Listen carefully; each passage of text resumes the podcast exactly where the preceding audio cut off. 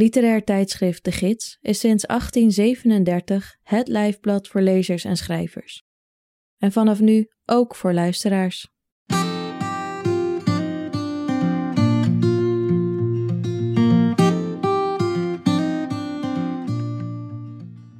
Je luistert naar Sprekende Letteren, een podcast van literair tijdschrift De Gids, met in elke aflevering een verhaal, essay of poëzie voorgelezen door de schrijver of dichter zelf.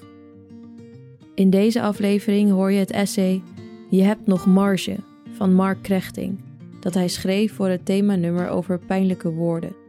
Het is een zinnetje dat Kregting tegen een student zei tijdens een examengesprek. En zo creëerde hij een pijnlijke situatie. Luister mee naar Marc Kregting vanuit zijn eigen huis. Je hebt nog marge. De woorden waren me te snel af geweest. Terwijl de jongen langzaam knikte, maakte testamentische wroeging zich van me meester. Zijn reactie rijmde met het format van het examengesprek, waarin ik de vaderlijke partij vertegenwoordigde van kennis en autoriteit. Ik had hem willen ontlasten met een slotsom, nota bene wegens een gesteldheid die veel meer studenten trof, maar stootte een ongepast begrip uit.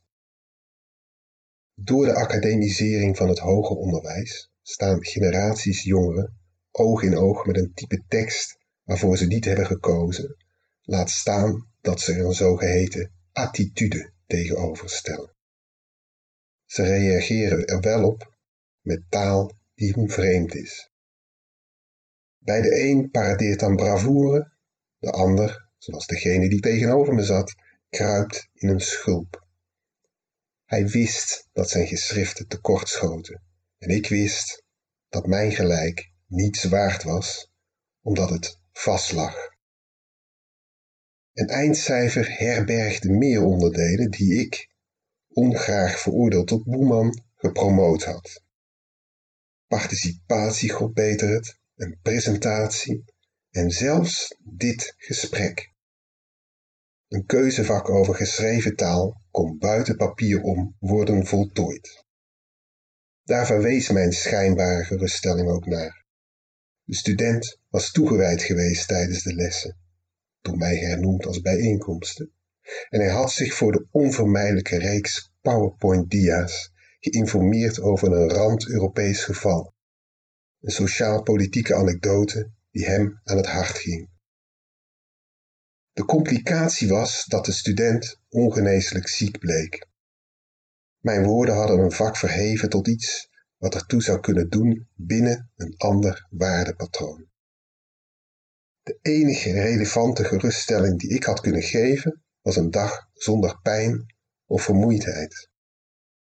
Precies het begrip marge maakte mijn zinnetje misplaatst.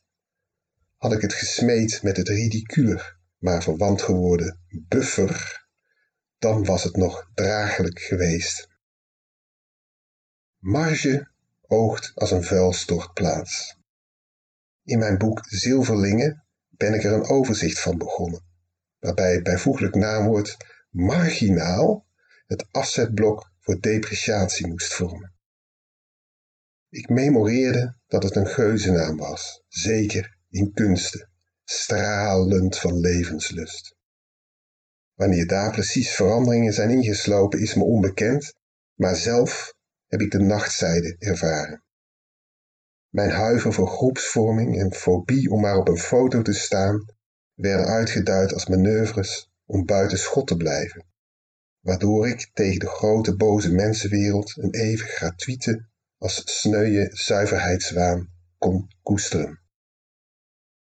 Weinig later bleek dat kunstenaars niet afwijken van de rest van de mensheid. Ze behoren evengoed tot de 99% die niet worden gezien.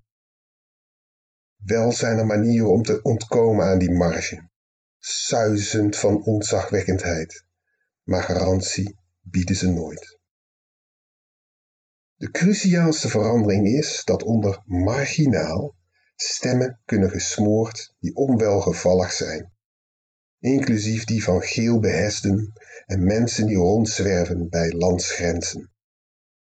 Het bijvoeglijk naamwoord is een zelfstandig naamwoord geworden.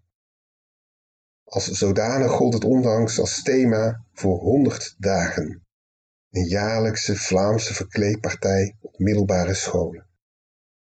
Op één plek had de directie de concretisering van dit thema principieel gevraagd en blijkbaar te onwelvoeglijk uitgedoste leerlingen standtepeden naar huis gestuurd. Welke moraal was aangetast? En waarom meende ik dat juist op dat gebied tekort was geschoten tegenover de student?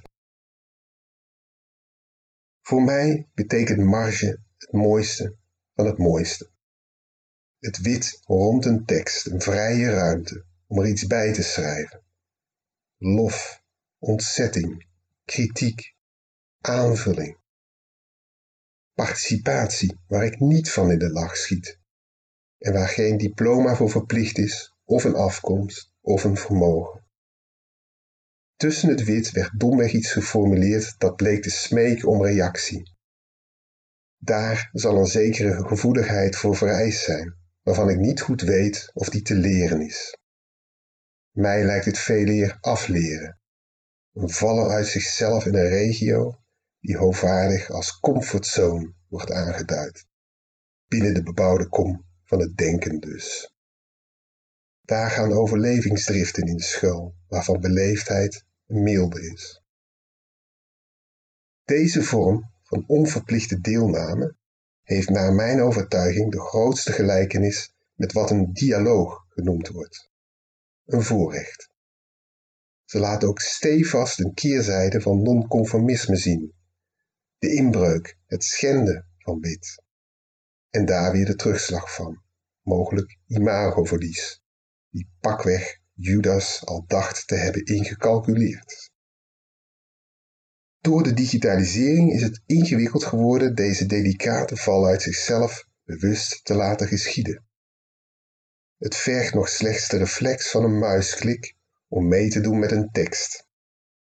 En daar staat men dan. Tussen velen over wie het adagium "Don't feed the trolls" is uitgevaardigd. Meningen hebben echter minder met de marge te maken. Een noodkreet meer.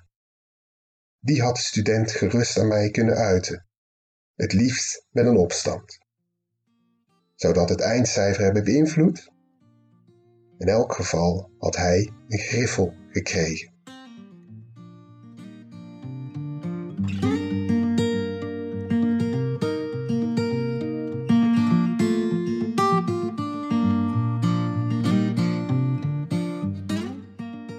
Je luisterde naar Je hebt nog marge van Marc Kregting. Marc Kregting publiceerde 15 boeken. Zijn recentste, Zilverlingen uit 2019, bevat onder meer uitleg over zijn digitale omzeillexicon, waarin hij woorden en uitdrukkingen verzamelt waaruit betekenis is weggelekt. Wil je dit essay teruglezen? Dat kan. Alle bijdragen uit De Gids zijn terug te lezen op onze website www.de-gids.nl. En wil je dan nog meer De Gids? Abonnee worden kan al vanaf €20 per jaar.